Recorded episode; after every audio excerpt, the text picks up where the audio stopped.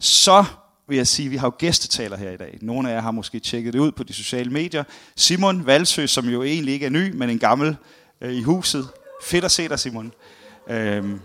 Simon, har du ikke lyst til lige at komme op og sige noget om lige et par highlights fra Aarhus Vineyard? Jo, tusind tak. Super dejligt at være sammen med jer. Og der er en del af jer, jeg kender, og heldigvis også en del, som jeg ikke kender. Det er præcis, som det skal være. Vi tog afsted her for 3 år siden fra den her kirke, for at være med til at plante Aarhus Vineyard. Og ja, det har været lidt af en rejse. Det sidste nye, som vi har, kan man sige, der har fyldt meget for os, det er, at vi har fået vores egne bygninger, eller bygning, for at være mere præcis her. For kun en måned siden skrev vi under, og så har vi simpelthen været i gang med at istandsætte den, og gøre det klar til gudstjenester og alt muligt. Og når man er sådan en kirke som os, så for at spare lidt penge og sådan noget, så vi tænkte, at vi begynder bare at holde gudstjenester med det samme. Så her den sidste måned, der har vi så haft nogle mildtalt kaotiske gudstjenester med byggestøv og materialer og stilaser og skruer og sådan noget, alt muligt rundt omkring. Men det er sådan det, der har fyldt rigtig meget, og det, der har været spændende, synes jeg på en eller anden måde, det har været meget sådan, de af jer, der kender mig, ved, at jeg er sådan en fyr, der får mange idéer og lever meget i fremtiden og sådan noget, men det her med bygning, det har faktisk ikke været så meget bare en af mine idéer, det er noget, som Gud virkelig har lagt virkelig til rette for os på en helt fantastisk måde. Vi kan være i den der bygning nu faktisk for mindre end det, vi gav for bare at være et sted om søndagen. Vi lejede et sted søndag eftermiddag i 6 timer, og nu kan vi altså have det hele ugen for den samme pris. Det synes jeg faktisk er helt utroligt, at ligge af samme afstand i forhold til centrum og sådan nogle ting. Og det, jeg synes, der så har været spændende, der har været, at det, som Gud har talt meget specifikt om den her bygning, det her sted til os, det har været, at han kaldede os til at bygge et alter for hans nærvær i Aarhus. Og det er noget, som han startede med at sådan tale til mig om allerede tilbage i sommers. Og ja, det er en anden historie, det kan jeg fortælle om en anden gang. Men det, der har været bekræftende, der har været, nu har vi haft 3 gudstjenester der. Her sidste søndag, hvor vi havde gudstjeneste, der oplevede vi simpelthen det, at vi måtte uddrive en dæmon under lovsangen. Og det var, ved jeg ikke, hvor tit I gør her.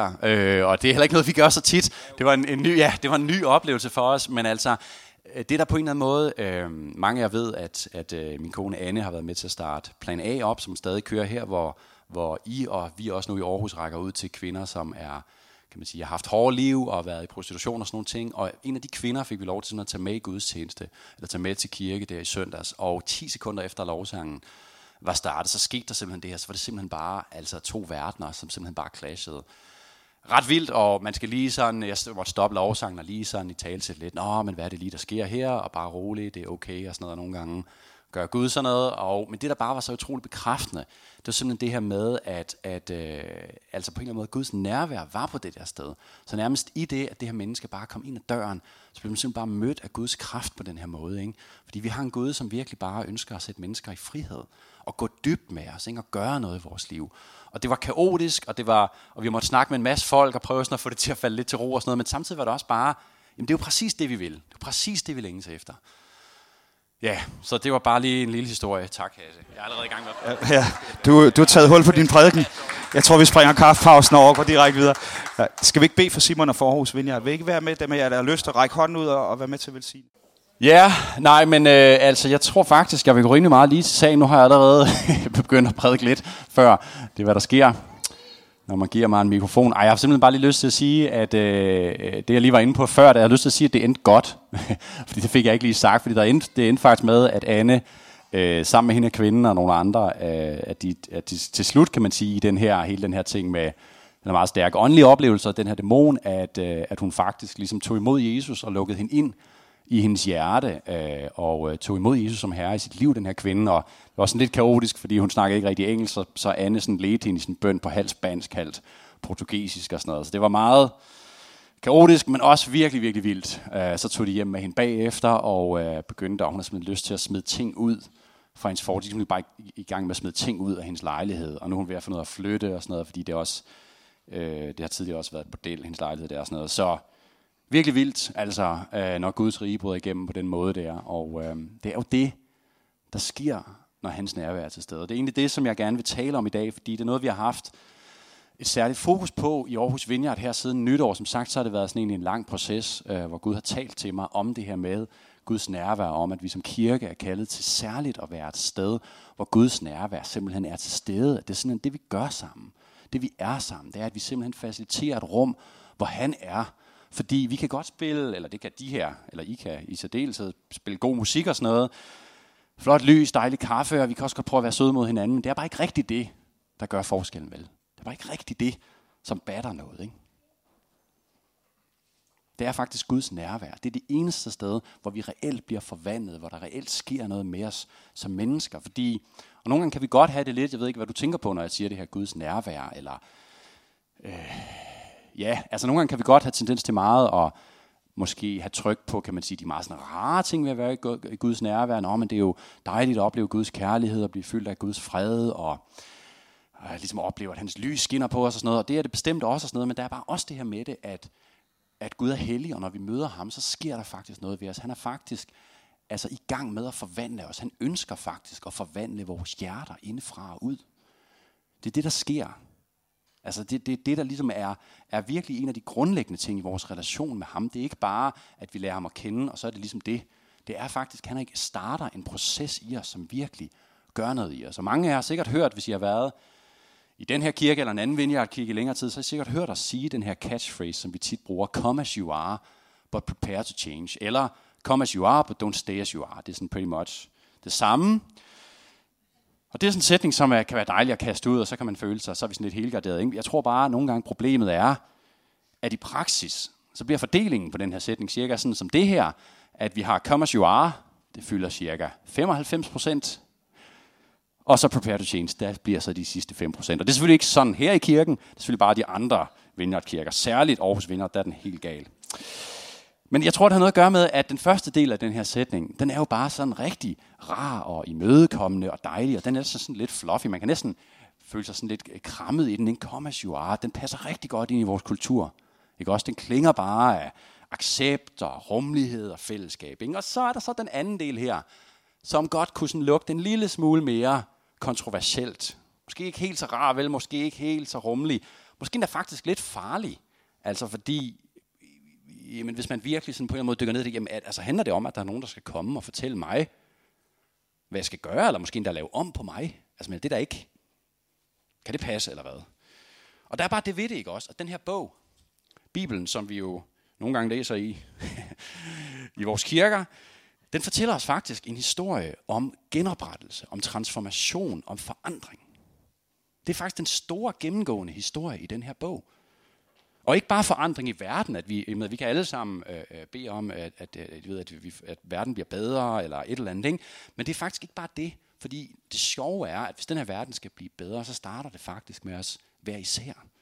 Det starter faktisk med vores hjerter, det starter inden i os hver især. Gud ønsker at forvandle vores hjerte. Det er det, der er historien i den her bog.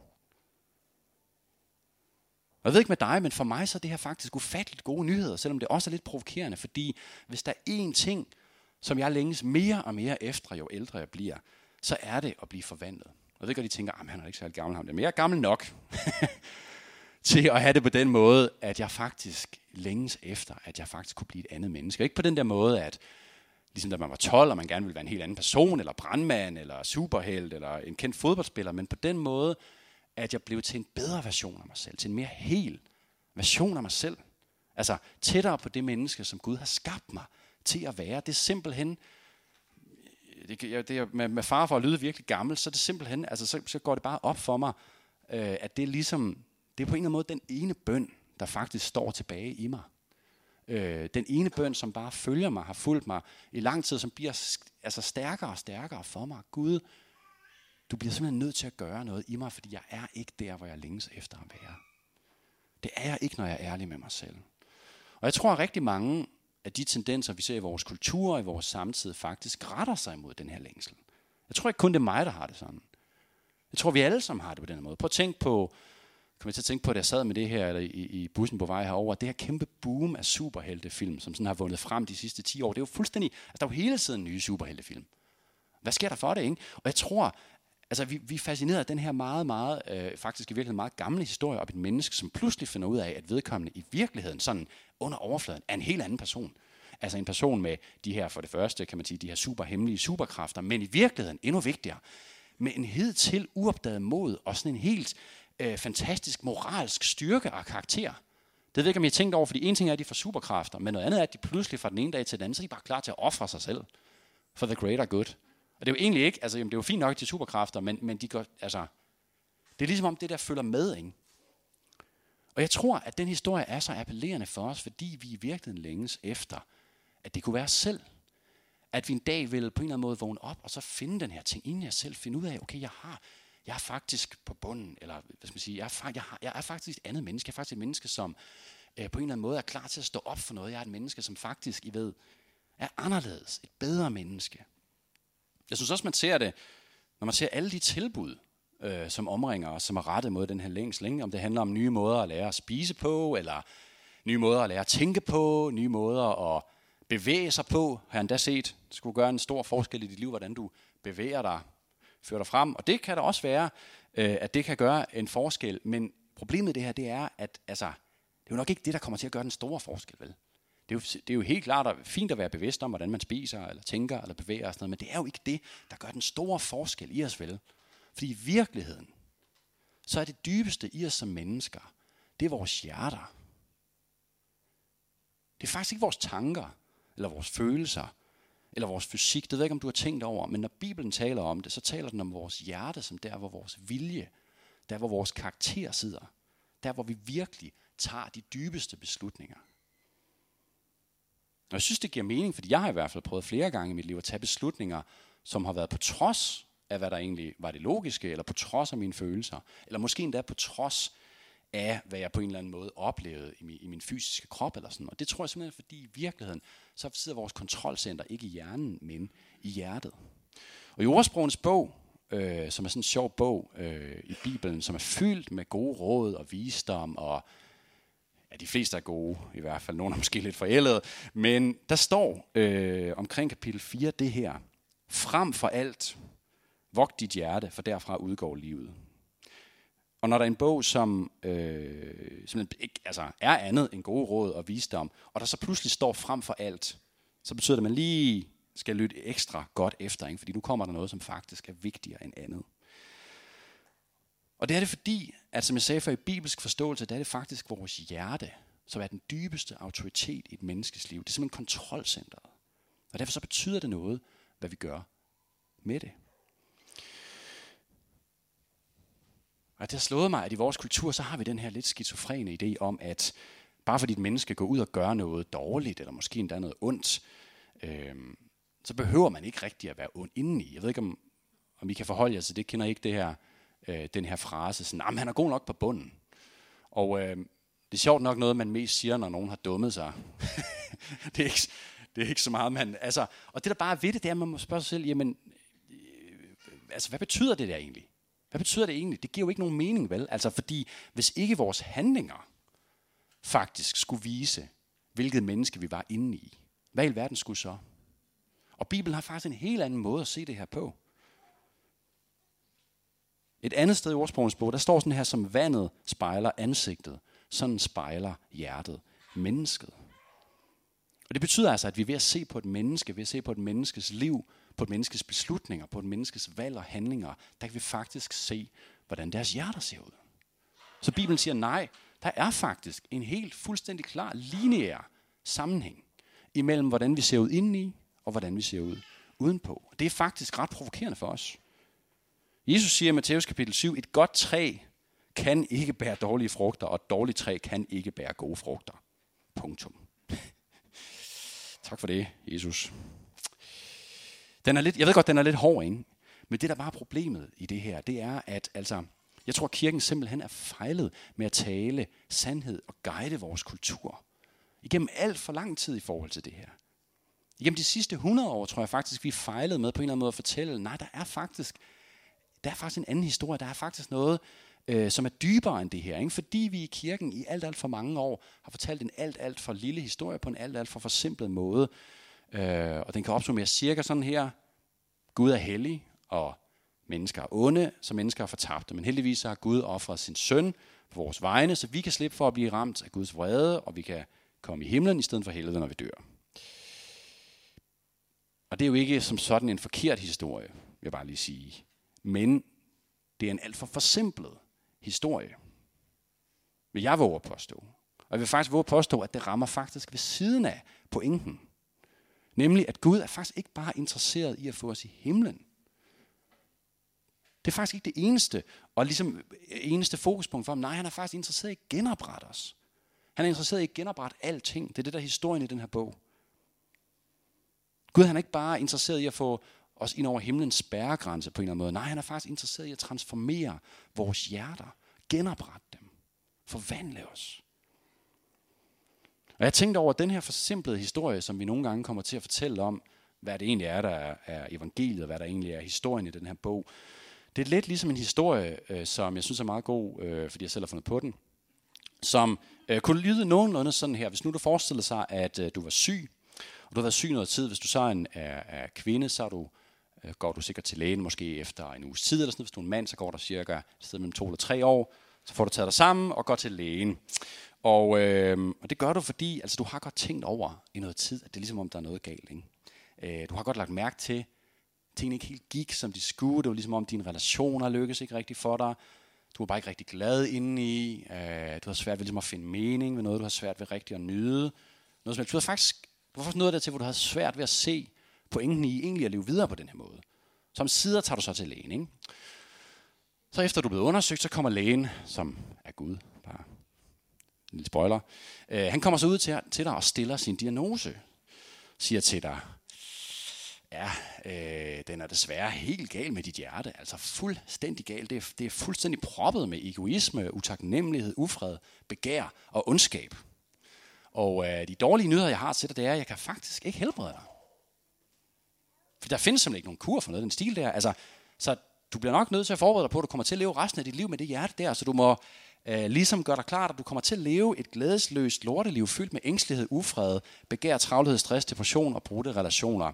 Den gode nyhed derimod, det er, at når du har levet med det 81-90 år, så har jeg gjort sådan, at du kan blive levende igen, og så bliver alting helt anderledes. Så bliver det super fedt, så skal vi være på en sky, og vi skal synge CCM hele tiden, og det bliver, undskyld, det var lidt internt, CCM, det er sådan noget lovsang, man kan høre i USA. Så lige nu, Marker, så må du så bare stramme dig lidt op og lige tage hjem og prøve at leve et så godt liv, som du nu kan med det lorte hjerte, du render rundt med. Og så ses vi igen om en 80-90 år, så ser vi på det der. Og hvis det var mig, som fik stillet den diagnose, så tror jeg nok, jeg vil sige, ja, tak for det. Jeg tror lige, jeg undersøger markedet for en anden læge. Og det er jo sjovt, men det er også lidt tragisk, jo, fordi jeg tænker, måske ikke så mærkeligt, at folk ikke har så travlt med at komme i kirke, hvis det her det er det eneste svar, vi giver dem. Hvis den her forsimplede historie, det vi fortæller dem, altså er det virkelig svaret på mine problemer, at jeg en dag om 100 år skal synge lovsang på en sky? Jo, det er da fint nok, det lyder da dejligt, at Gud elsker mig, og kristne mennesker er da også meget søde at hænge ud med og sådan noget, men helt ærligt, er der ikke mere at komme efter end det? Jo, det er der jo. Det er der jo ikke også, fordi Gud er jo ikke bare ude på at tage konsekvenserne af sygdommen. Nemlig døden, vel, for os. Han er selv i Jesus blevet en modgift. Han er blevet en antidote imod selve sygdommen, som er det, som Bibelen kalder for synd, som handler om, at vores hjerter dybest set, I ved, er blevet forklakvet og besat af egoisme, ikke? Og netop derfor, så kommer Gud for at genoprette vores hjerter. Han kommer ikke bare at sørge for, at vi en dag skal leve evigt. Nej, han kommer for at genoprette vores hjerter. Hans mission er at genoprette alting. Men det begynder med vores hjerter. Og som jeg sagde før, så mener jeg, at kirken desværre i de sidste 100 år har simpelthen negligeret den her del af historien. Og jeg tror, som en tragisk konsekvens af det, at rigtig mange af os faktisk har mistet troen på, at man faktisk kan forandre sig som mennesker sådan rigtigt.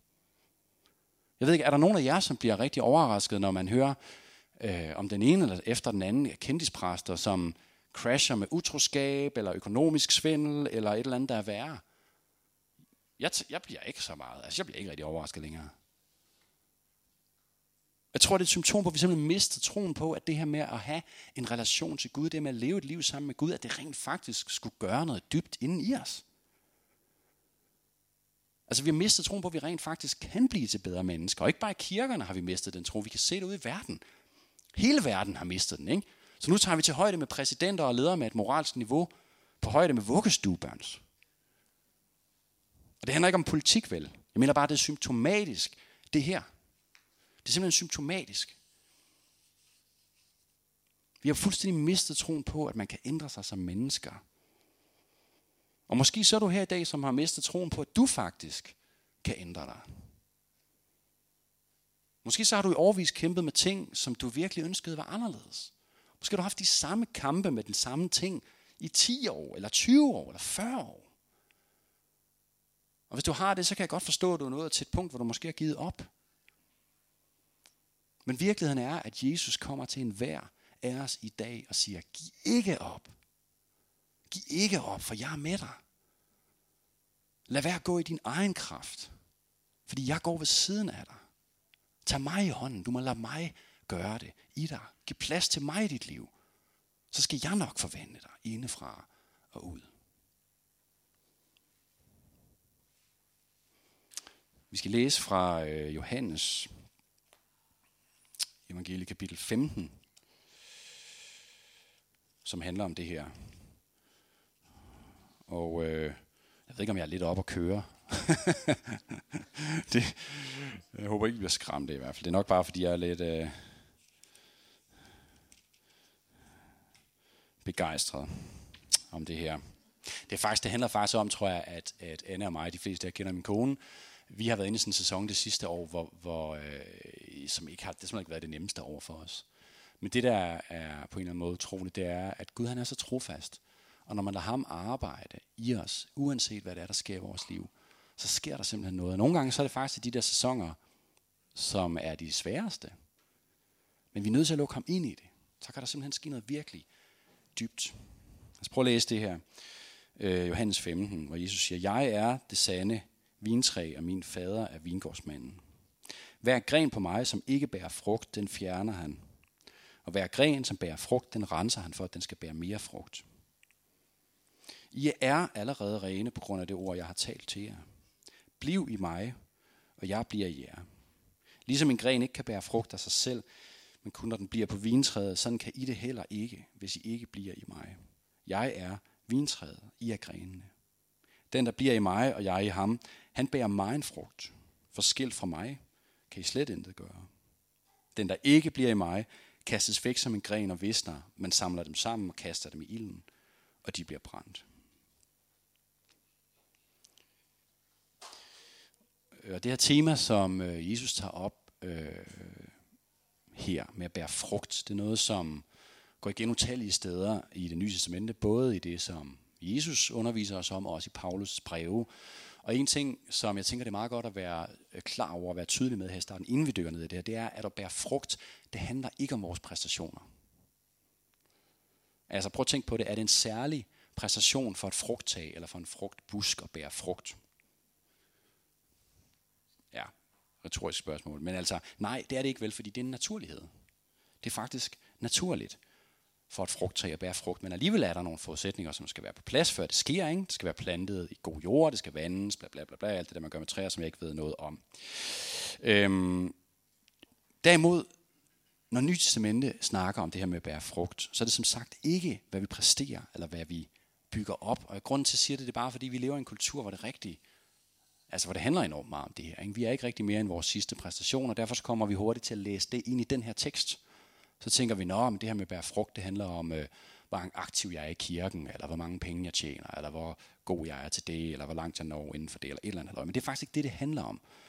Det er slet ikke det, der er på spil. Vi ser det tydeligt i det, som jeg læste for jer lidt tidligere fra Matthæus, hvor Jesus siger, at et godt træ kan ikke bære dårlige frugter, og et dårligt træ kan ikke bære gode frugter. Fordi det handler jo ikke om, at et godt træ er sådan et særligt dygtigt eller kompetent træ. Nej, det handler om, at et godt træ er et sundt træ. Og når Jesus snakker om det her med frugter, så er det derfor ikke vores præstationer eller vores resultater. Det handler ikke om vi er dygtige. Nej, det handler om vores hjerter, som bliver formet, og om hvilke mennesker vi bliver til igennem vores liv. Hvilke karaktertræk vi udvikler. Hvilke ting, der får lov til at fylde os og ligesom karakterisere os. Vi ser det meget tydeligt i Paulus' brev til Galaterne, hvor han tager den her tråd op og skriver sådan her, åndens frugt er kærlighed, glæde, fred, tålmodighed, venlighed, godhed, trofasthed, mildhed og selvbeherskelse. Så de frugter, der taler om, og det her sprog, det her metafor, det er altså primært karaktertræk, som bliver formet i vores hjerter over tiden. Og hvis igennem vores liv vi bliver mennesker, som bliver præget af de her ting, som Paulus snakker om, så vil det selvfølgelig også kunne ses i vores valg. Selvfølgelig vil man også kunne se det i vores liv og i det hele taget i de ydre ting, ikke? Problemet er bare, at vi næsten altid skipper den her indre proces. det, at Gud vil forme vores hjerter. Og så hopper vi altså med det samme til de her ydre ting. Nå, men jeg skal bare gøre det her, eller jeg skal bare gøre det her. Nogle gange skal vi selvfølgelig prøve at gøre noget, men i virkeligheden så starter det indefra i os, ikke? Fordi det lykkes ikke for os, hvis vi bare prøver i egen kraft at være gode mennesker. Det lykkes ikke for os. Gud han er nødt til at forme vores hjerter, for derfra udspringer livet, sådan som vi læste før. Så bare lige for at få det på plads med, at det her med at bære frugt, det handler ikke om præstationer. Lad os prøve lige at kigge på, hvad det er, Jesus egentlig siger om det her. Hvem det er, der har ansvar for, at vi bærer frugt, og hvordan det sker. Læser lige noget af det igen. Ligesom en gren ikke kan bære frugt af sig selv, men kun når den bliver på vintræet, sådan kan I det heller ikke, hvis I ikke bliver i mig. Jeg er vintræet, I er grenene. Den, der bliver i mig, og jeg i ham, han bærer mig en frugt. For skilt fra mig kan I slet intet gøre. Den, der ikke bliver i mig, kastes væk som en gren og visner. Man samler dem sammen og kaster dem i ilden, og de bliver brændt. Og det, der slog mig, da jeg sad og læste det her stykke, det er, at meget direkte, så fortæller den her tekst os to meget, meget vigtige sandheder om vores liv med Gud. Nemlig at 1. Gud er den, som har 100% ansvar for, om du bærer frugt i dit liv. Og 2. Du er den, som har 100% ansvar for, om du bærer frugt i dit liv. Og det er provokerende, men jeg mener simpelthen ikke, det er til at komme udenom, når vi læser den her tekst. Hvis vi gerne vil tage Jesus bogstaveligt talt, så er vi simpelthen nødt til at have det her med. Vi kan ikke bære frugt, hvis vi ikke bliver i ham. Vi har simpelthen et ansvar. Men samtidig så er det ham, som gør sådan, at vi overhovedet kan bære frugt. Det er hans kraft i os. Og det der er det store problem med den her afstumpede, eller hvad skal man sige, meget forsimplet i hvert fald, version af evangeliet, som jeg var inde på før, som mange af os er vokset op med, tror jeg, det er, at de eneste 2 steder, som vi reelt lægger vægt på i den historie, det er 1, frelsen som event, altså det vil sige den dag, hvor man rakte hånden i vejret, eller blev døbt, eller tog imod Jesus sit hjerte, eller alt efter ens teologi, og så 2, det tidspunkt, hvor vi kommer i himlen i stedet for helvede. Men det der var problemet ved det, ikke? Det er, at når vi ser på Jesus og på den undervisning og på, hvad han snakker om, det er, at 95% af det, Jesus snakker om, det handler ikke om de 2 yderpunkter. Det gør det simpelthen ikke. Det handler om alt det, der ligger midt imellem, nemlig den proces, hvor vi bliver transformeret, hvor vi bliver indlemmet mere og mere i Guds rige, hvis vi bliver i ham, hvor hans vilje kommer til at ske i os, og hvor vi, hvis vi bliver i ham, kommer til at bære meget frugt. Prøv en gang, hypotetisk, det er måske svært for nogle af jer, men forestil dig, du elsker pærer. Sådan en dag får du en have, og det første, du tænker, det er, yes, fedt mand, jeg har drømt om det her øjeblik, fordi nu kan jeg få mig mit eget pæretræ. Så du køber sådan en fint lille pæretræ nede på planteskolen, og du planter dem hyggeligt i din have, går ind på YouTube og ser nogle videoer om pæretræ, hvad skal man gøre, det skal ned i jorden, det skal et eller andet rundt om, du vander det, og hver dag går du og kigger på det, og du glæder dig bare til det bærer pærer. Så har du det træ i 1 år, 3 år, 5 år, 10 år. Der kommer bare lidt om pære. Mærkeligt. Hvis det nu skete, vil du så synes, det var meget naturligt? Vil du tænke, nå, jamen det er nok bare et af de pæretræer, som ikke bærer nogen pære? Altså, jeg mener, hvad er et pæretræ, som ikke bærer nogen pære? Det er slet ikke noget pæretræ, vel? Det er ligesom om, det har faktisk mistet retten til at være pæretræ, hvis ikke det bærer nogen pære. Så er det faktisk bare et træ. Jeg ved ikke, at det er åndssvagt, men altså hele pointen, når Jesus taler om det her, det er jo, at det er naturligt for et vintræ at bære frugt. Det er helt naturligt, fordi det er det, det er skabt til. Det er dets formål. Og hvis det ikke bærer frugt, så er det faktisk, fordi der er noget galt. Og på samme måde er det med os mennesker.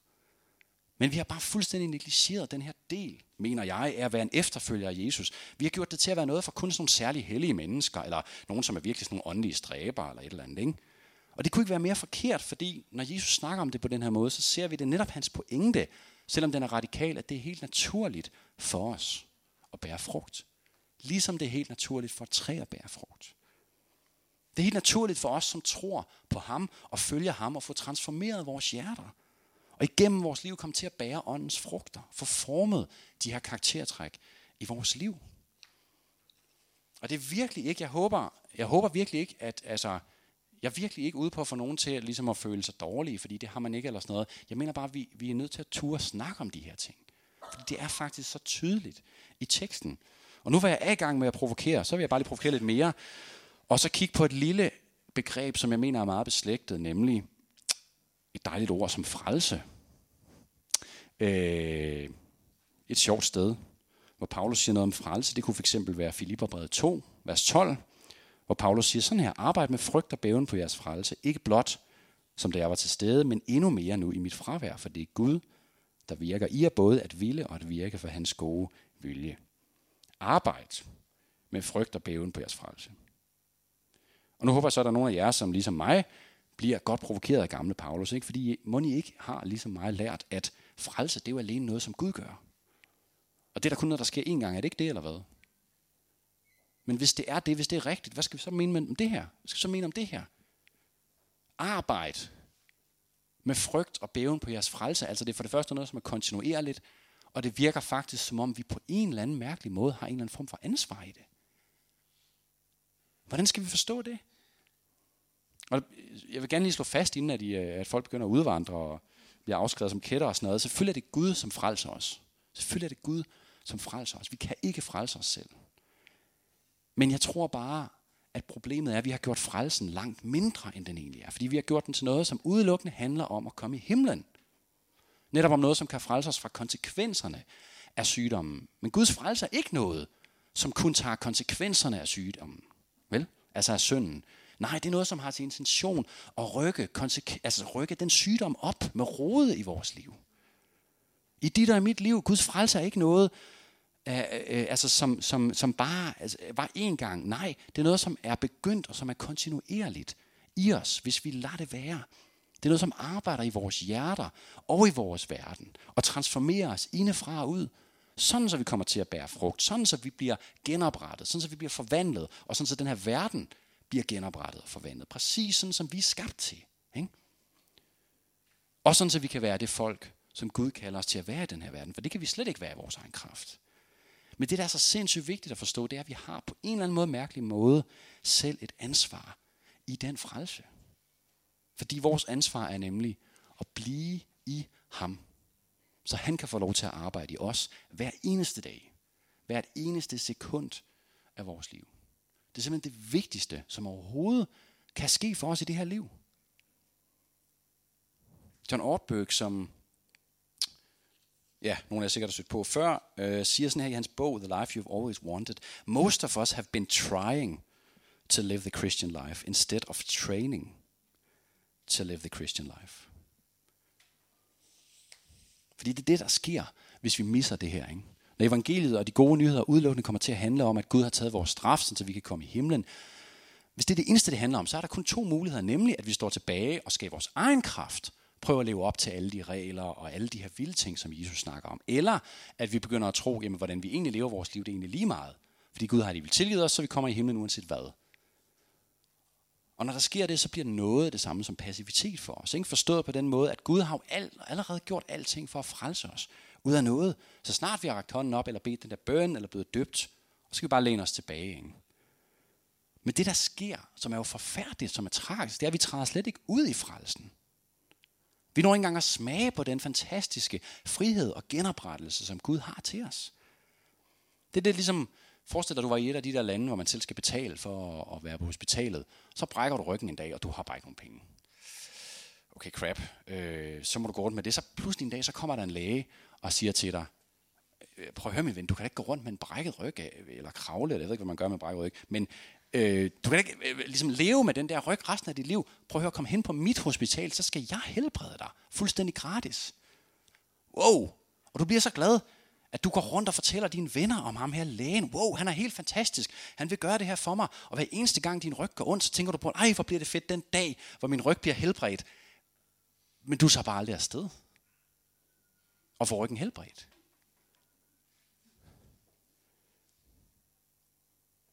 Dallas Willard, som er en af mine absolut yndlingsforfattere og teologer, han argumenterer for, jeg ved godt, det her er en lille smule nørdet, men jeg mener, det er vigtigt, at der siden 2. verdenskrig er sket et fatalt skred i det, man kunne kalde for den evangelikale kirke, som er langt størstedelen af den vestlige kristendom, som består i, at den frelse, som Gud giver os, er blevet separeret fra efterfølgelsen af Jesus.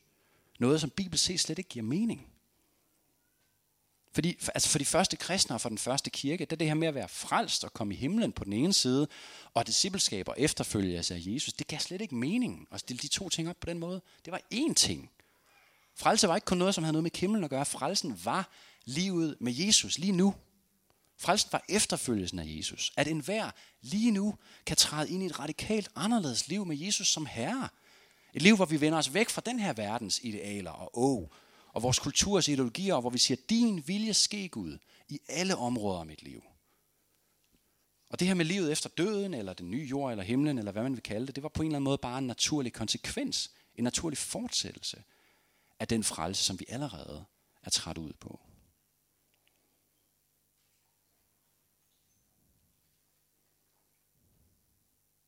Han siger sådan her også, Dallas Willard, it's doctrine, og det er altså den evangelikale kirke, sådan bredt, of grace and salvation, altså som i to forskellige, kan man sige, kategorier, prevents it from developing an understanding of discipleship that makes discipleship, altså being with Jesus, learning to be like him, a natural part of salvation. Fordi de to ting er blevet skilt ad.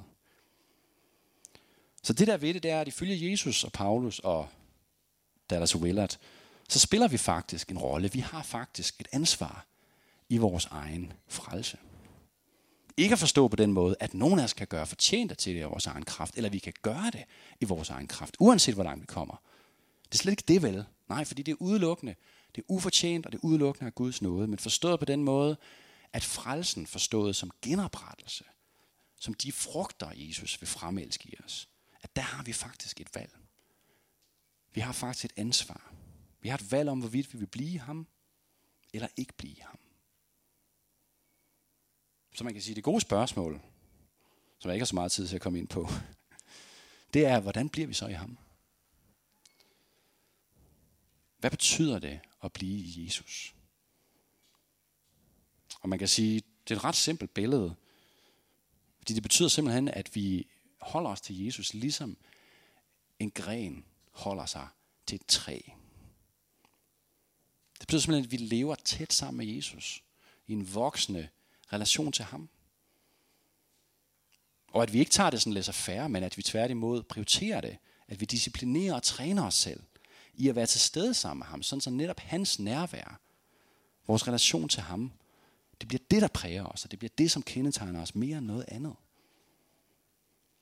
Og noget jeg kom til at tænke på, jeg er egentlig færdig her, men noget jeg kom til at tænke på, når man læser om Jesus i evangelierne, så prøv at tænke på, hvor meget tid han bruger på at være sammen med Gud. Prøv at tænke på, hvor disciplineret han er i forhold til at gå ud i stilhed, faste, bøn. Selv i de mest pressede situationer, selv når folk kommer og vil have helbredt deres børn og alt muligt, så er han sådan, nej, jeg skal lige bede, nu skal jeg bede. Så jeg må lige vente med de der børn. Sådan var han. Han var dybt disciplineret i forhold til netop det her med hans liv sammen med faderen. Og når han var nødt til at være det, altså hvordan er det så, vi tænker, at vi ikke er nødt til at være det?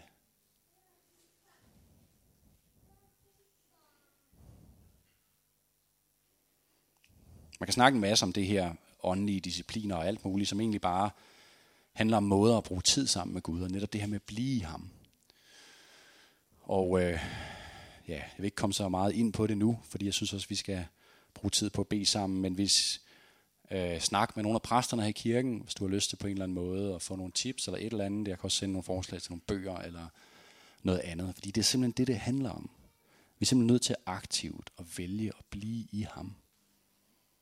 Det er simpelthen nummer 1.